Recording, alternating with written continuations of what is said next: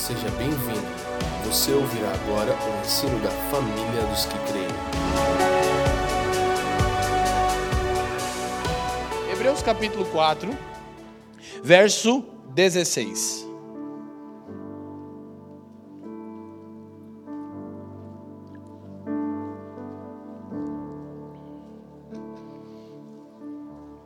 Olha o que o autor de Hebreus diz. Cheguemos, pois, com confiança ao trono da ao trono da graça. Como nós nos achegamos a Deus com confiança. Cheguemos, pois, com confiança ao trono da graça, para que possamos alcançar misericórdia. Diga comigo, misericórdia então o texto diz: e achar graça, a fim de sermos ajudados em tempo oportuno. Curiosamente, a ideia do autor de Hebreus é que nós nos achegamos a Deus para alcançarmos misericórdia. E o que nós encontramos não é apenas misericórdia, nós encontramos misericórdia e graça. Agora escute: misericórdia, isso é fundamento, a gente vai repetir na série, vai se acostumando. Toda a série, quem falar aqui, vai repetir isso. Misericórdia é quando eu não recebo aquilo que mereço, juízo. Graça é quando eu recebo aquilo que não mereço, justiça. Vou repetir. Misericórdia é quando eu não recebo aquilo que merecia. E o que um pecador merece? A escritura de Romanos, nós vamos chegar lá, mas vai dizer que o salário do pecado é a. Então, nos termos legais de justiça humana, nós deveríamos receber o quê? Juízo, mas misericórdia é quando eu não recebo aquilo que merecia, juízo. Graça é quando eu recebo aquilo que não merecia, justiça. Então, não apenas eu recebo perdão dos meus pecados através da fé em Cristo, mas eu sou chamado de justo, alguém que tem uma vida posicionada adequadamente diante de Deus ainda que isso não seja pleno. É o que o Evangelho diz sobre mim. Quem está me entendendo, diga assim: chegamos ao Senhor para encontrar misericórdia e encontramos mais do que misericórdia, encontramos também graça.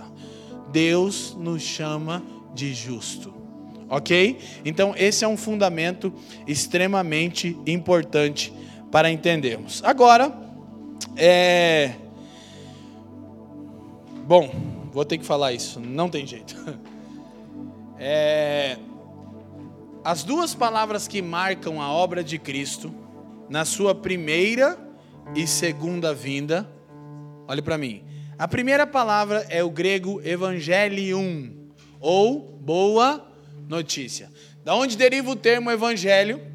É um termo que no primeiro século era usado para quando um imperador saía em batalha, se tornava vitorioso em campo de guerra, estabelecendo sua autoridade paz e estendendo o seu governo, um dos homens do exército do rei era destacado para voltar até o império daquele rei e comunicar o evangelho, dar a boa notícia que o rei havia se tornado vitorioso em campo de batalha. Quem está me entendendo, diga assim. Então, o que é o Evangelho? É a notícia que o rei que saiu para a batalha se tornou vitorioso. O que isso causa em nós? Paz, alegria, júbilo, porque o nosso rei se tornou vitorioso. Essa é a palavra que marca a primeira vinda de Cristo. Curiosamente, a palavra que marca a segunda vinda de Cristo, nós falamos, quando a Escritura fala sobre vinda, a palavra grega é parousia parousia já era o termo consequente do evangelho. Evangelho, a boa notícia que o rei que havia saído em batalha se tornou vitorioso. Um mensageiro era destacado para retornar ao império e contar a boa notícia. O que isso causava nas pessoas do reino? Expectativa pela parousia. O que era a parousia? O retorno do rei vitorioso para o seu reino ao encontro dos seus súditos. Então é curioso que quando é, era anunciado o evangelho, gerava uma expectativa no reino até o dia do retorno. É exatamente isso que você vê nos evangelhos. É por isso que nós partimos o pão. Por quê? Porque Jesus, coitado, sofreu? Não, ele venceu. Ah, Jesus morreu, sim, ele já ressuscitou. Não sei se você sabe disso. e a ênfase da nossa mensagem é o Cristo ressurreto agora não o Cristo sofredor. Embora ele sofreu, mas ressurgiu dentre os mortos. A boa notícia é que ele venceu o mais poderoso dos inimigos. Qual? A morte. É o que Paulo diz em 1 Coríntios 15, 24 ao 28. Mas escute, então, ao passo que eles recebiam o evangelho, a boa notícia, isso gerava expectativa pela vinda, pela parousia do rei. Então, os atalaias ficavam em cima das muralhas das cidades, avistando o horizonte quando o exército glorioso era avistado, os atalaias começavam a tocar as trombetas e anunciar a parousia do rei glorioso. Então todos os cidadãos daquele reino saíam para fora dos portões da cidade e iam até o encontro do seu glorioso rei. Por isso, Paulo disse: Nós nos encontraremos com o Senhor nos ares e estaremos para sempre com Ele. Agora, olha que coisa incrível: o Evangelho compreende boa notícia e vinda. Evangelho, parousia, está tudo feito. O espaço entre a boa notícia da vitória e a parousia é a nossa vida aqui, nessa era que deveria ser vivida como? Em triunfo. Por quê? Porque nós servimos o mais poderoso de todos os reis. Aí é que eu começo a pensar que a gente não entendeu direito a mensagem. Porque quando olhamos para boa parte daqueles que se dizem súditos desse glorioso rei, que não apenas venceu, mas que está voltando, não me parece que a gente entendeu a notícia com todo temor e compreensão. Temos médicos entre nós. Eu de maneira nenhuma quero trazer uma palavra aqui é, dura demais. Mas eu realmente não consigo entender um cristão em depressão. Eu não estou dizendo que não possa acontecer, eu estou dizendo que eu não consigo entender. Sabe por quê? Porque depressão é quando você, por alguma razão, não tem mais esperança. E como nós mencionamos semana passada, escute: se há qualquer área da sua vida que você não encontra mais esperança, ela está debaixo de uma mentira. E você precisa vencer a mentira e aceitar a verdade. Qual? Seja o que você estiver vivendo, por mais difícil que seja, é totalmente lícito que você sofra por isso, não sem esperança. Por quê? Porque o seu rei não apenas venceu, ele está vindo te encontrar. A depressão não tem lugar nisso. Tudo bem, tem vez que a gente passa uns três dias meio deprimido, né, irmão? Não passa? Davi passava, falava, eu tô afundado no lamaçal. O cara tava mal, velho. O cara tava mal, velho. Ficava mal. Os meus inimigos me cercaram. Cara ficava cabreiro, mas era sempre assim. Quando o Salmo 78, ó, é a exposição de Romanos. Salmo 78, o salmista começa a falar sobre o progresso do ímpio. E ele diz: O ímpio que não te teme prospera, o ímpio que não te teme se desenvolve. E ele vai dizendo, e eu fico questionando ao Senhor. Então o salmista diz: Até que eu entrei no seu templo. É até que eu entrei diante dele. E aí eu vi as coisas de uma ótica diferente. Quem está me entendendo? Então, essa é a grande notícia. Gente, por favor. Evangelho é para ser vivido com gozo. Porque qualquer tribulação que a gente possa viver, a Escritura chama de leve e momentânea. Porque nós estamos sobre a verdade que o nosso Rei venceu e que ele não nos deixou órfãos. Amém? Então, tendo em vista isso, nós precisamos. Vamos a Romanos capítulo 1, versículo 1. Ah, obrigado, já está ali. Os irmãos estão até botando para ver se eu entro no texto. Paulo, servo de Jesus Cristo, chamado apóstolo, separado para o evangelho de Deus. Só segura aqui. Não vou voltar, não tenho como, mas nós fizemos uma série chamada O Evangelho Completo, que é o Evangelho. Bom, não me faz passar vergonha, irmão. O Evangelho. O Evangelho. O Evangelho Evangelho da graça, Evangelho do reino e Evangelho eterno. O Evangelho da graça nos ensina como Deus salvou. Pela graça, mediante a fé, não vem de nós, é dom de Deus. Efésios 2:8. O Evangelho do Reino nos ensina por que Deus salvou, para devolver a você e a mim uma posição de autoridade. Efésios 2,6. O Evangelho eterno ensina o que Deus salvou, o homem e toda a criação. Amém? Paulo chama isso de Evangelho de Deus. A boa notícia que Deus tem para contar para o universo é: eu resolvi tudo. Está feito. Amém? Então, Paulo, é, eu vou ler primeiro os textos e depois vou falando deles. Vamos seguindo verso a verso. O qual antes havia prometido pelos seus profetas nas Santas Escrituras, acerca de seu filho que nasceu da descendência de Davi, segundo a carne declarado Filho de Deus em poder, segundo o Espírito de santificação, pela ressurreição dos mortos, Jesus Cristo, nosso Senhor, pelo qual recebemos a graça e o apostolado para a obediência da fé entre todas as gentes pelo seu nome. Entre as quais sois também vós chamados para serdes de Jesus Cristo a todos os que estão em Roma, amados de Deus, chamados santos, graça e paz de Deus, nosso Pai, e do Senhor Jesus Cristo.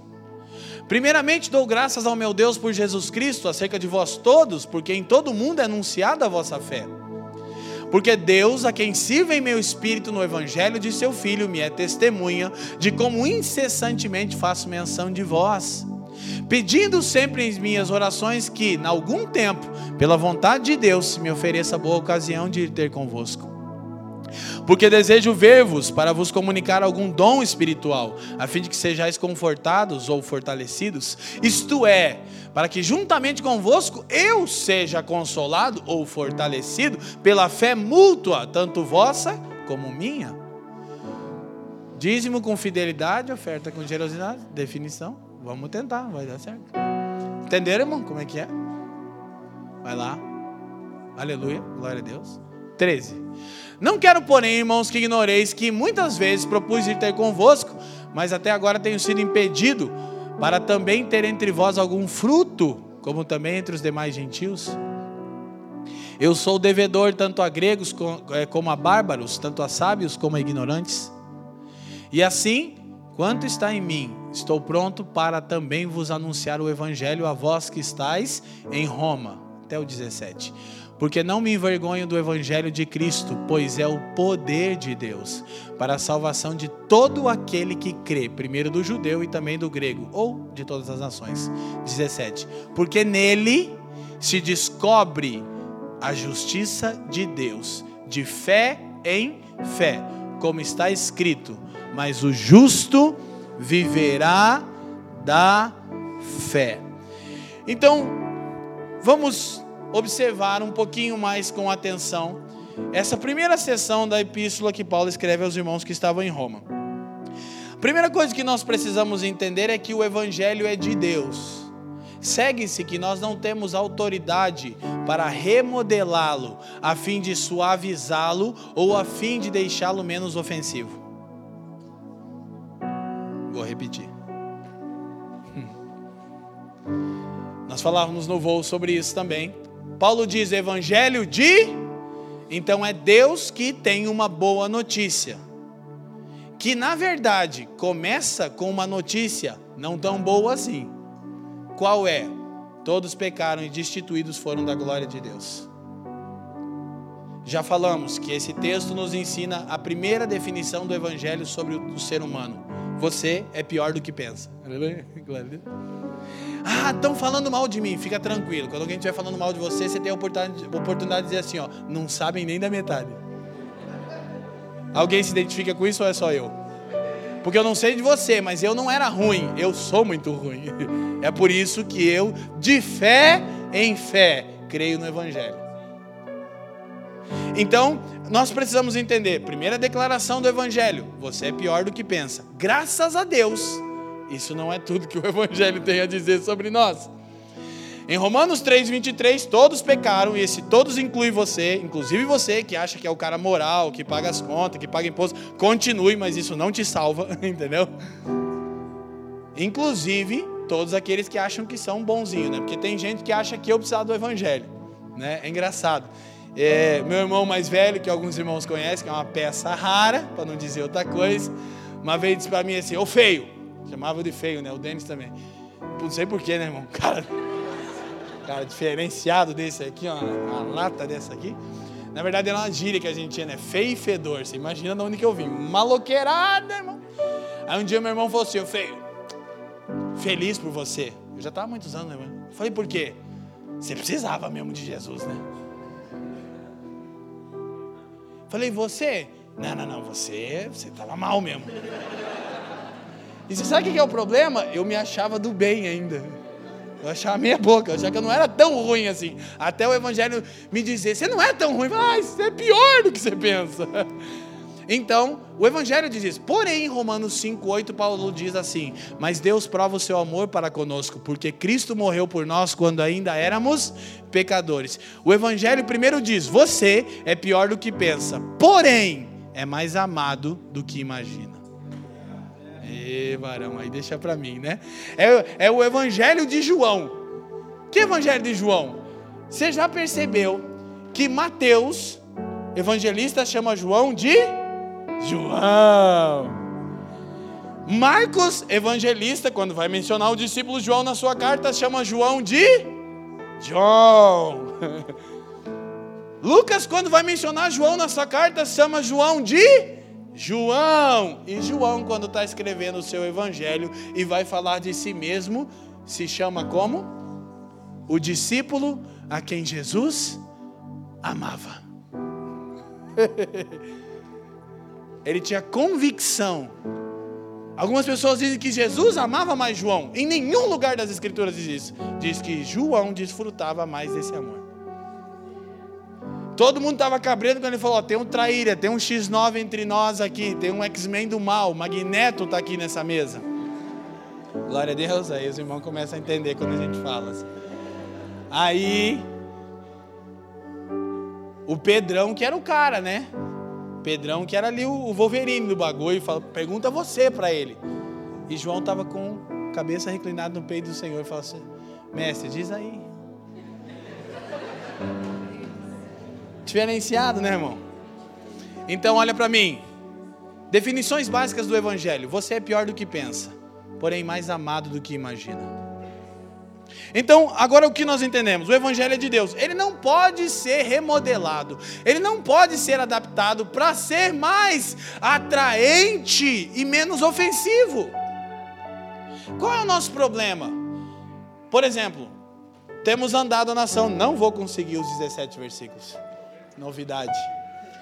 E eu estava cansado. Isso é uma coisa de louco. Cheguei aqui, eu estava quase dormindo na salinha. Eu começo a pregar, eu esqueço que eu estou cansado. Falo, toca em mim que Jesus quer me usar hoje. Olha só.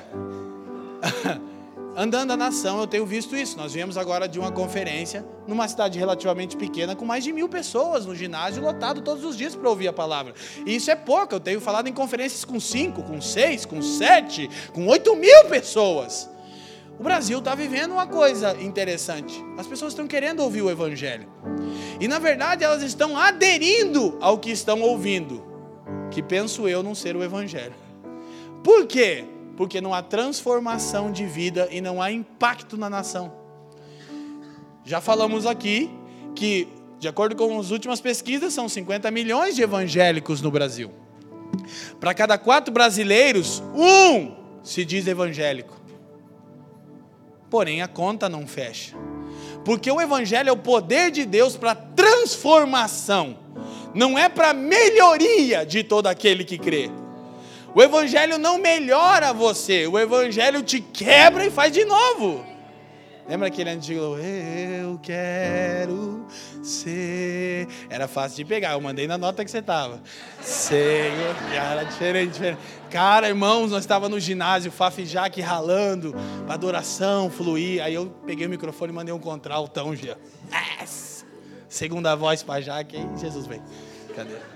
Vocês estão felizes ainda, irmão? A gente aqui sofre desse mal que a gente é feliz, irmão. Aí tem uns momentos de loucura. Então. Você lembra daquele hino que dizia: Senhor amado, como um vaso nas mãos do olheiro. Canta com fé, varão. seu miserável. Canta, seu miserável. Se compromete. E me faça de novo eu quero ser. Eu quero ser um vaso. Então é isso que o Evangelho faz, viu, pastor Fábio? Fique à vontade para largar a marreta. Todo mundo aqui quer ser feito de novo. e o Fábio é um querido, né? Pode se assentar, irmão, fique à vontade.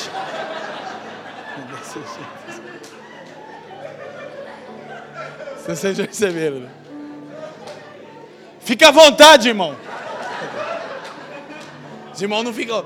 Você que está vindo a primeira vez não estranha. Ele é uma benção, um queridão. Ele só é meio. Depois você pede para ele passar a mão no seu rosto, assim, é uma lixa. Então, deixa eu explicar. Gente, brincadeiras à parte. Gente, por que nós não estamos vendo o impacto do Evangelho não vamos, não vamos falar do outro, vamos trazer para nós. Talvez porque você não está experimentando de todas as realidades do Evangelho. Talvez, bom, se você está aqui na família, você está ouvindo o Evangelho. Não é modéstia, não. É estar tá ouvindo o Evangelho mesmo. Ou talvez você não está entendendo o que você está ouvindo, mas você está ouvindo o Evangelho. Porque aqui ninguém quer tomar o lugar de Jesus. A gente já entendeu que aqui é um bando de gente ruim que crê que Jesus nos fez bom. É só gente de Jesus que acredita nisso. Por isso que a gente está aqui. Entendeu? Vai aumentando esse povo. Então, agora, nós precisamos compreender: não tem impacto do Evangelho nas pessoas, não tem impacto do Evangelho através das pessoas. Por quê? Porque a gente está remodelando o Evangelho. A gente está adequando o Evangelho. Mas Paulo, a primeira coisa que Paulo diz sobre o Evangelho é que ele é de Deus. E por muito tempo, gente, a gente tentou, ou a gente tenta, e eu não sou contra cristãos é, usarem a arte para glorificar ao Senhor, não. Rodrigo Cami aqui tem os brothers que são do rap, a gente quer fazer as coisas, mas houve uma época na nossa ignorância, muitos anos atrás, graças a Deus, mais de 15, que a gente fazia de tudo para suavizar a mensagem. Uma vez, eu já contei isso aqui. Agora já entendi que não vou conseguir muito longe, então eu vou ficar onde vai dar. Eu ia até o versículo 17, eu vou até o 7, se Deus quiser. Uma vez, nós jovens, alguns, alguns irmãos aqui são dessa época, a gente estava naquela vibe, não, tem que pregar o evangelho para os jovens. Então tem que fazer o quê? Coisa que jovem gosta. Só que coisa que jovem gosta não muda jovem que gosta dessa coisa. Evangelho muda jovem que gosta de qualquer coisa. E aí a gente fez uma rave gospel. Os irmãos dão risada que não foram vocês, né? Aí nós locamos, né, amor? Uma danceteria. Quem lembra? Quem lembra? Quem lembra? A gente fechou o bailão. É bailão, é rodeio. Fechamos o bailão e fizemos uma rave. Gospel, gospel, irmão. Gospel. Juntamos lá uns 700 jovens. Aí tuxi tuxi, pisca a luz e aquela coisa toda. A Caterpillar, aquela coisa toda. Ali, ali em São Juca, ali em São Juca, ali, depois do viaduto ali, que é o bailão não sei o que, o furabucho ali que tem na locama ali. Isso aí faz uns 16 anos atrás, eu acho. E aí veio uma multidão de jovens tal. Beleza. Aí num dado momento eu surgi, né? para pregar o evangelho. Agora vamos pegar os peixes. E daí preguei o evangelho, ah, Jesus e tal. Aí uma montoeira de gente veio para frente. Uma montoeira veio para frente. Aí pronto, a gente falou, aí as pessoas foram salvas, o evangelho. Aí na outra semana tinha reunião de jovens que eu pastoreava, e o que, que a gente pensou, né, amor? Agora vai bombar, né? A rede vai bombar. Minha balada mudou, aquela coisa toda. Chegou na rede, deu o horário, só tinha os mesmos gatos pingados, e eu... E aí eu comecei a ficar inquieto. Jesus começou a me ensinar. Eu subi no berçário, que era o lugar que eu clamava a Deus. Falei, meu Deus, eu fiz tudo certo. Eu me matei para fazer esse evento. Eu jejuei 40 dias para que isso acontecesse. Senhor. E aí depois eu desci lá e entrou um cara. Aí eu comecei a justificar. Não, mas uma alma vale mais que o mundo inteiro. Tá mais do que bom, veio um. Aí quando chegou esse brother, chegou uma irmãzinha evangélica do nosso grupo e deu um beijinho nele. Eu fiquei olhando, ah, ele veio porque pegou ela no evento.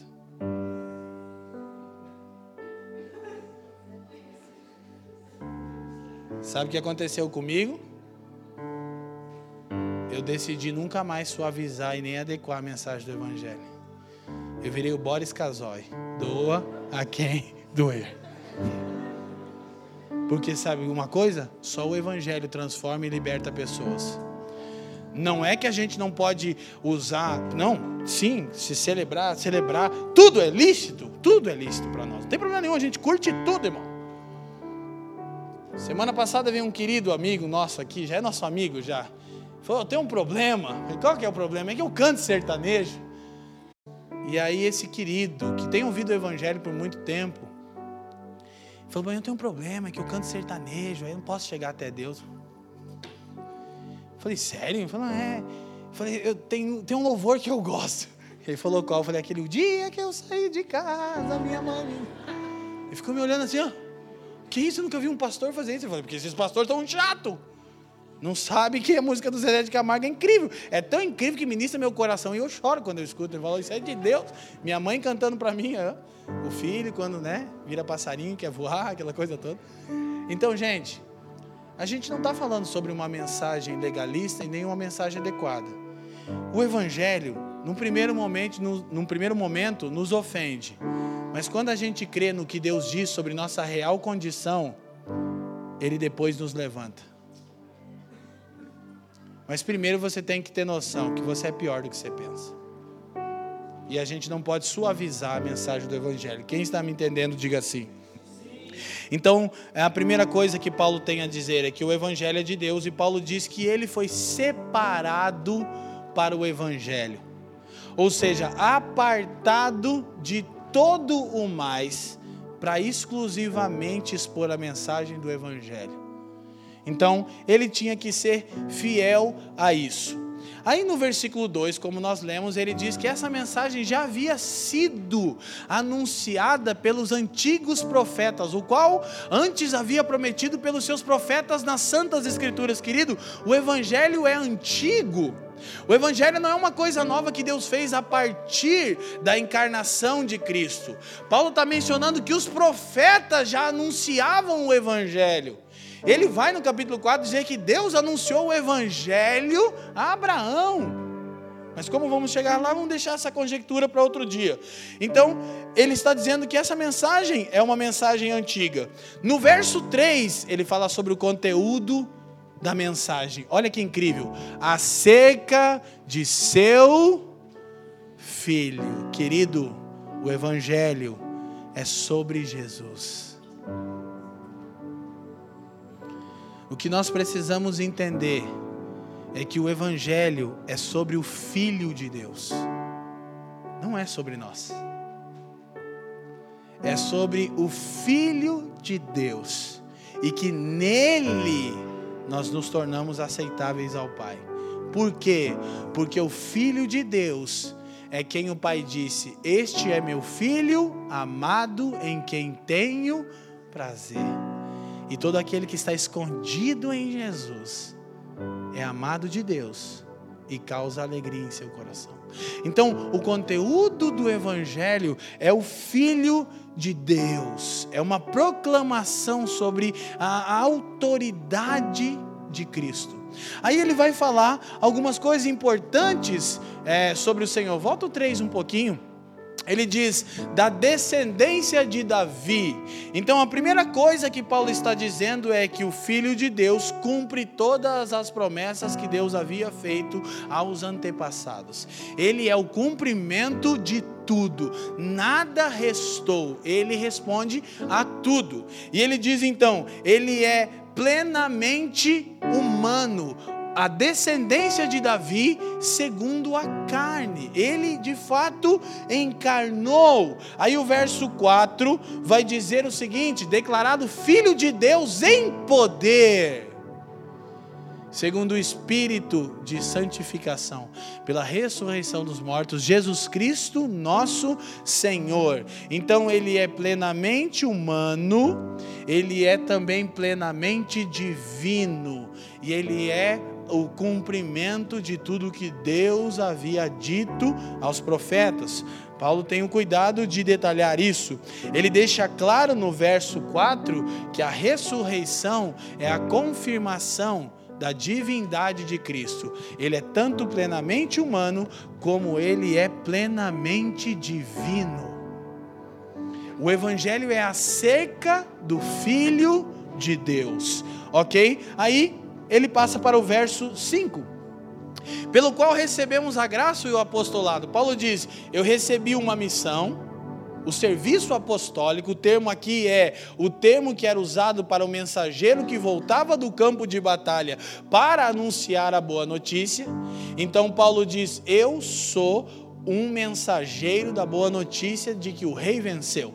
E ele diz: Eu não apenas recebi o apostolado, eu recebi graça. Ou seja, eu recebi é, uma vocação e eu recebi também o poder para realizar essa vocação.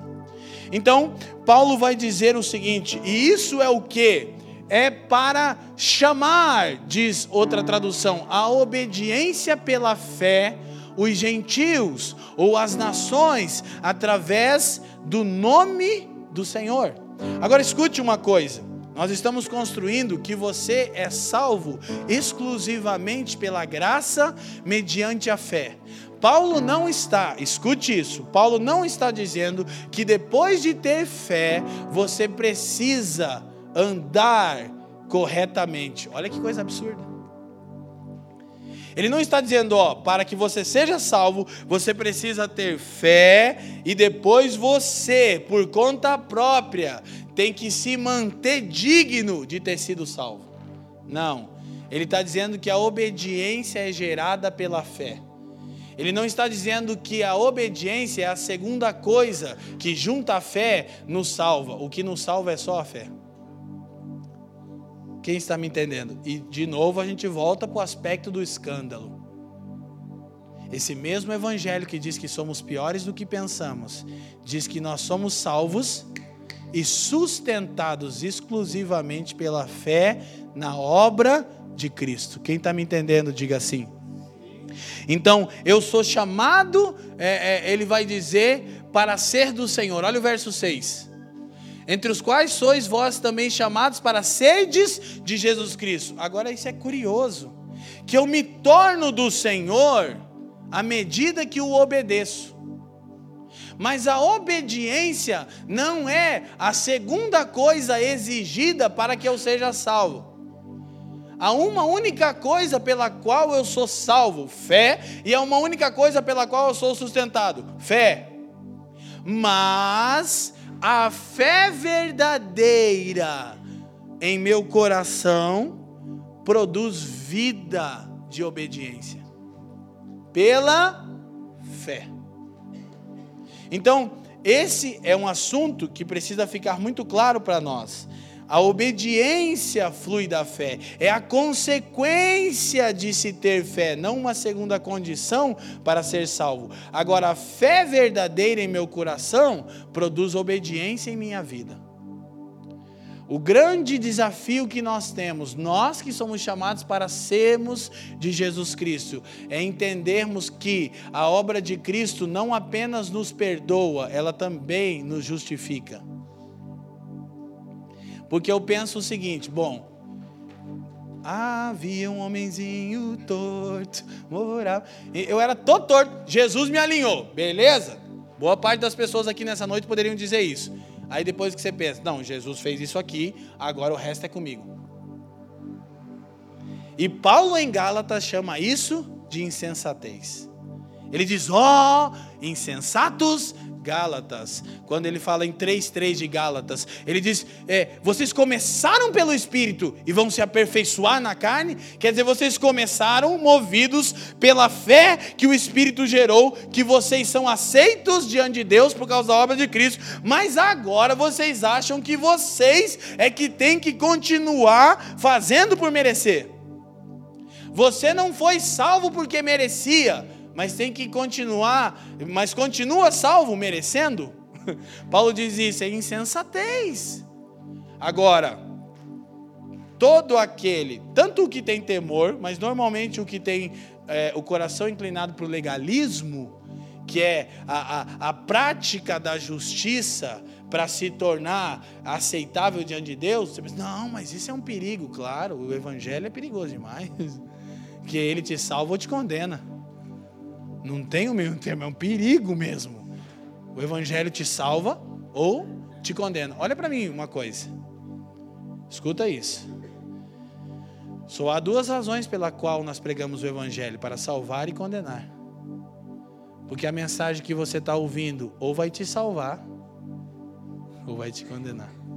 Porque você ouviu e não creu. Quem está me entendendo? Então, gente, Agora, o que eu preciso entender? A obediência flui da fé. Somos chamados à obediência pela fé. Por que eu obedeço? É porque eu creio. E à medida que eu vou fixando os meus olhos em Jesus, eu vou crescendo em obediência. Paulo diz que Deus opera, é, efetua em nós, né? Filipenses 2,3, tanto querer quanto realizar. Quando você dá um passo que é agradável a Deus, você que está em Cristo, Paulo diz: não foi nem você que quis e nem você que deu o passo. Não é só que não foi você que deu o passo, nem você quis. É o próprio Espírito de Deus que te inclinou para aquilo que agrada ao Pai. De maneira que quando você dá um passo de retidão, você não tem direito de mérito. E nem quando você não acerta o passo, você deve se sentir culpado, porque já não há condenação para aqueles que estão em Cristo. Agora, nós precisamos entender essa verdade. Agora, ah, uma frase que Spurgeon disse, muito importante dentro desse contexto: somos salvos pela graça mediante a fé. Mas Spurgeon disse: a graça que não muda a minha vida não salva a minha alma. A graça que não muda a minha vida não salva a minha alma. Ah, entendi que é graça. Não, não. A graça te transforma diariamente. E nós precisamos compreender isso. Agora, é, nós trabalhamos é, essas verdades e eu quero que possamos pensar nisso aqui de uma maneira mais clara. Talvez até vou conseguir. Bom, enfim, vamos ver até onde a gente vai. Escuta uma coisa, dentro desse aspecto que a gente está trabalhando sobre a justiça de Deus, isso precisa ficar muito claro para nós. Eu não apenas sou perdoado, eu sou declarado justo. A dívida foi quitada. Então, escuta uma coisa: o Evangelho não ameniza o pecado e nem o juízo de Deus sobre o pecado. O Evangelho não faz isso. O Evangelho desvia o juízo de Deus, de todo aquele que está em Cristo.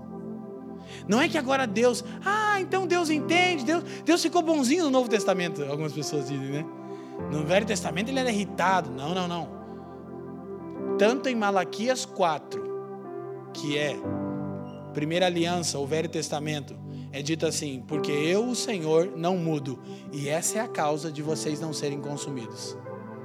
E Tiago 1,17 diz que em Deus não há sombra e nem variação alguma. As duas alianças dizem, é, definem Deus do mesmo jeito. Ele é imutável. Ele não mudou, ele não mudou e ele também não é bipolar. Ele não está um dia bem humorado e outro dia mal humorado. Ele é. Ok? Por isso que Paulo diz que o Evangelho não foi anunciado na encarnação de Cristo, ele foi anunciado pelos santos profetas nas Escrituras. Mas Cristo trouxe a mensagem a nós. Agora, o que precisamos entender, escute isso. É essa declaração sobre algo que já foi realizado e a fé de descansar nessa afirmação que coloca-nos num trilho de uma vida que agrada ao Senhor. E, e Leandro, então, é, eu preciso entender uma coisa. Você lembra quando Cristo morreu? A última coisa que o Senhor disse foi: está, está consumado. Você sabe, muitos irmãos sabem, que Jesus usou uma expressão grega, te telestai. Até diante do trono eu acho que chegou a fazer uma música sobre isso. Você sabe qual é essa expressão? É quando alguém que havia sido condenado pelo Império Romano tinha a sua pena encerrada. Digamos que você foi condenado pelo Império por um crime e a condenação foi três anos. Então você cumpriu três anos de pena. Quando você cumpria a pena, um soldado romano abria a sua cela e deixava um decreto escrito com o seu nome e com a expressão te telestai, ou seja, ele cumpriu a pena, a dívida foi paga. É por isso que nós entendemos o seguinte, mas o evangelho não ameniza o pecado, é isso que você está. Não, não, não, ele não ameniza o pecado. Ele só diz que para quem está em Cristo, quando você peca, não há mais condenação. E o grande problema é que nós nos autocondenamos. E o que é isso? Uma afronta à obra de Jesus. E a gente acha que isso é o que Jesus fica feliz. Tipo assim, eu pequei. Ah, Lutero fazia isso, sabia? Ele se feria. Não, eu pequei, então, miserável. Os monges antigos faziam isso. Seu miserável, te converta, seu lixo, seu lixo. Achando que isso agradava a Deus. Olha, Deus deve estar feliz que eu pequei, mas eu reconheço que eu sou um lixo. Deus está dizendo: não, mas eu não te chamo de lixo. Eu te chamo de justo. E qualquer coisa que você diga diferente disso é uma afronta ao preço que meu filho pagou. Mas soa como piedade, mas é legalismo. Como diferir Piedade, vida santa, vida reta de legalismo. Piedade é uma inclinação que o Espírito gera em nós para uma vida santa.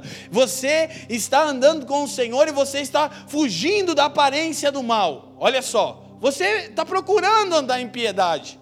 O Espírito dá um testemunho interior em você. Você está numa situação de negócio e você vê a oportunidade é, de, de, de ser ali desonesto. Mas você procura piedade. Mas é o próprio Espírito em você. Ele dá um testemunho. Diz, oh, não faz isso. Aí, ele não só dá um testemunho para você não fazer, ele te dá graça para não fazer. Só que aí você faz. Aí você vai extinguindo o espírito. Isso é outro assunto. Aí você, salvo, vive igual um condenado. Essa é a pior burrice, porque é melhor você não ter sido salvo. Porque tem muito salvo que vive igual aquele que ainda não foi salvo. Peca e fica se condenando. E acha que isso é bom. Olha para mim, presta atenção nisso. Não, mas isso é santidade. Não, isso é legalismo. Qual é a diferença entre piedade e legalismo? É quando a sua piedade causa em você condenação. O nome disso é legalismo. Porque piedade é aquele esforço de Paulo. Eu vou lá que eu não podia ir, né, mas não estou lendo. Romanos 7, Paulo vai, a gente vai terminar falando sobre isso. Paulo termina o capítulo 7 dizendo assim: Miserável homem que sou, porque o bem que eu quero fazer, piedade, eu não, condição do pecador. E o mal que eu não quero fazer, piedade, eu termina aqui?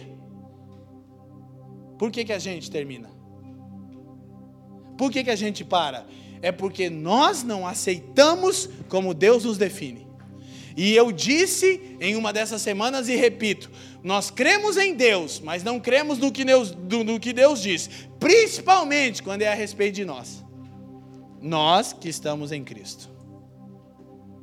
Podemos, ah, eu creio em Deus, mas eu estou em Jesus, mas eu sou um lixo, um cocô, um condenado. Aí Deus diz: não, não, não. Você crê em mim, mas não crê no que eu disse sobre você?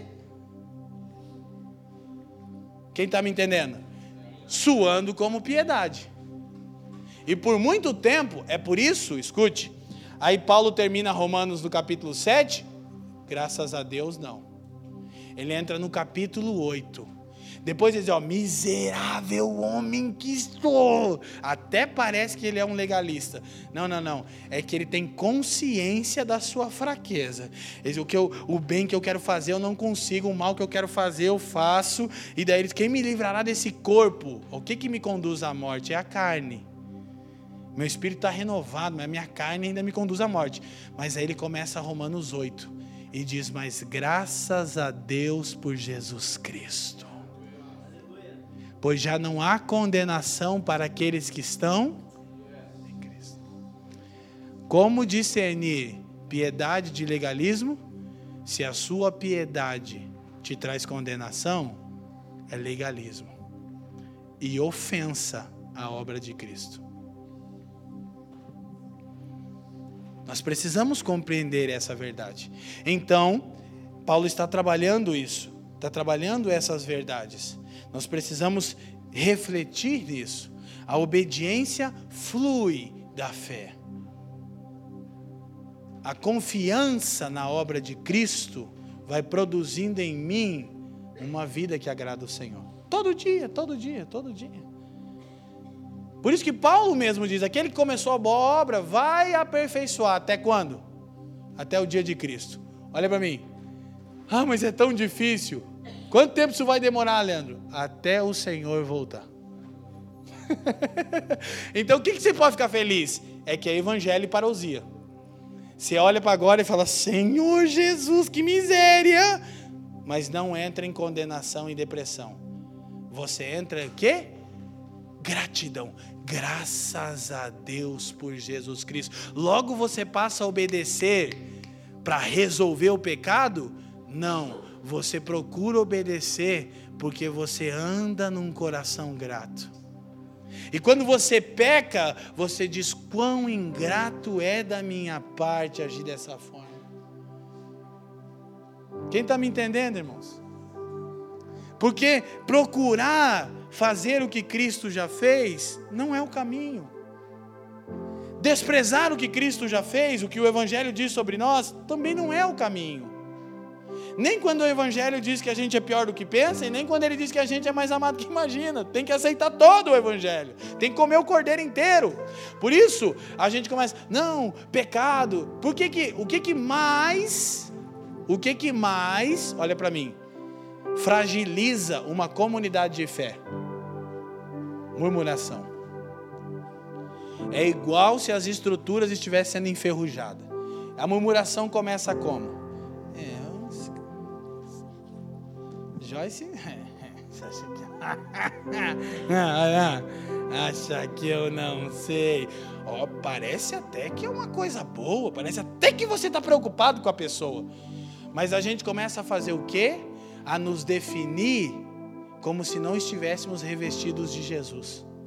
É por isso que você sabe, Paulo diz assim: aquele famoso texto de 2 Coríntios 5, 17, ele diz: Ora, se alguém está em Cristo, nova criação é. Pois as coisas velhas passaram e eis que tudo se fez. A Bíblia diz que é assim. Só que o que ele disse antes disso? Um versículo que ninguém se lembra. Ele diz: De sorte que a ninguém mais conhecemos segundo a carne.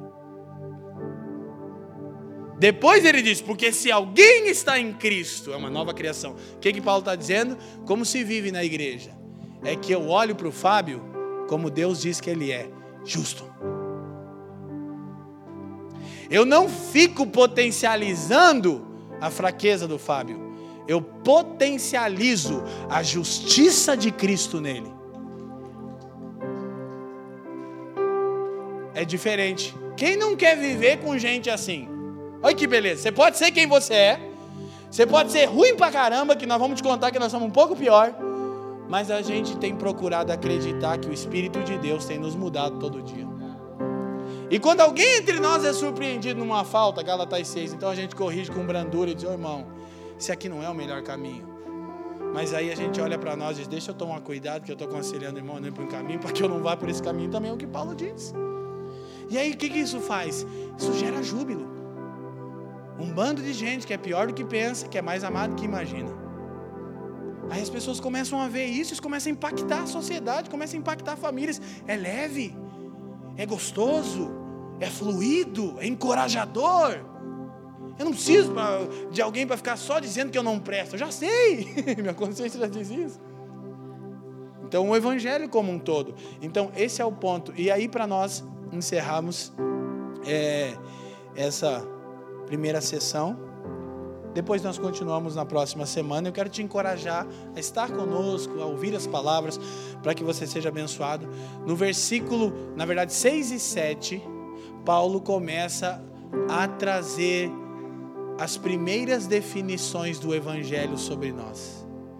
Olha, isso é extremamente especial. Ele já disse que nós desfrutamos de graça e de paz no versículo 3. Olha, irmão, que coisa!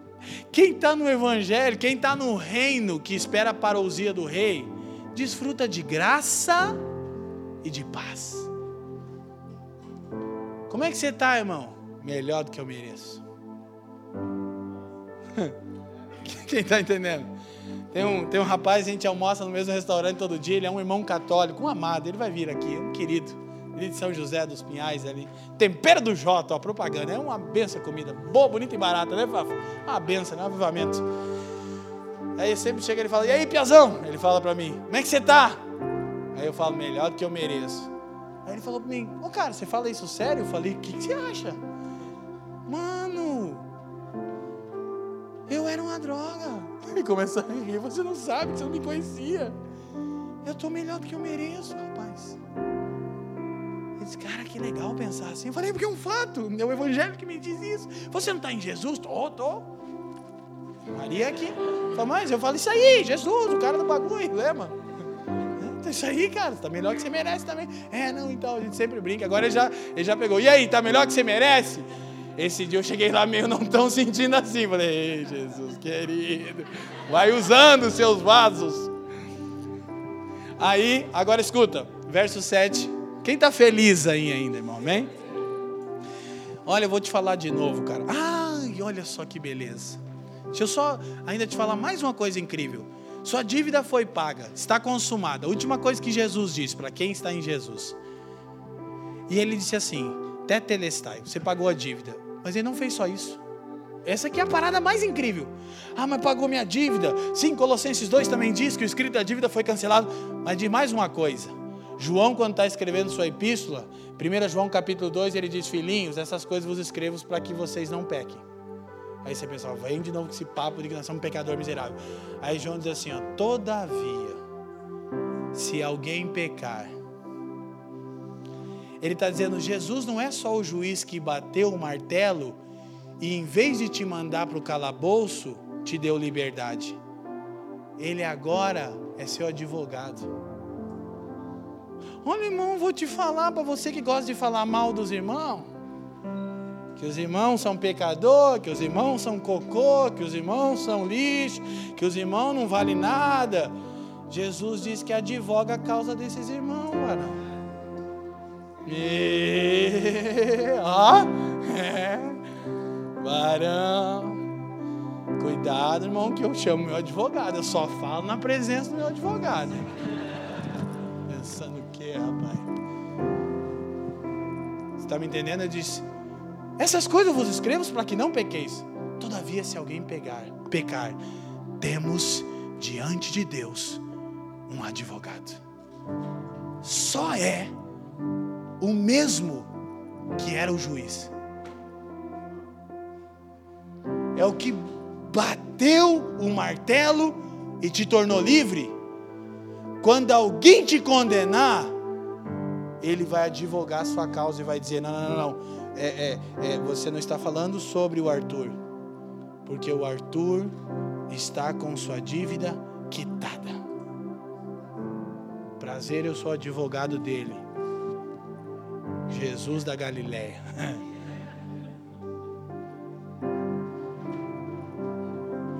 Cuidado para falar mal dos irmãos.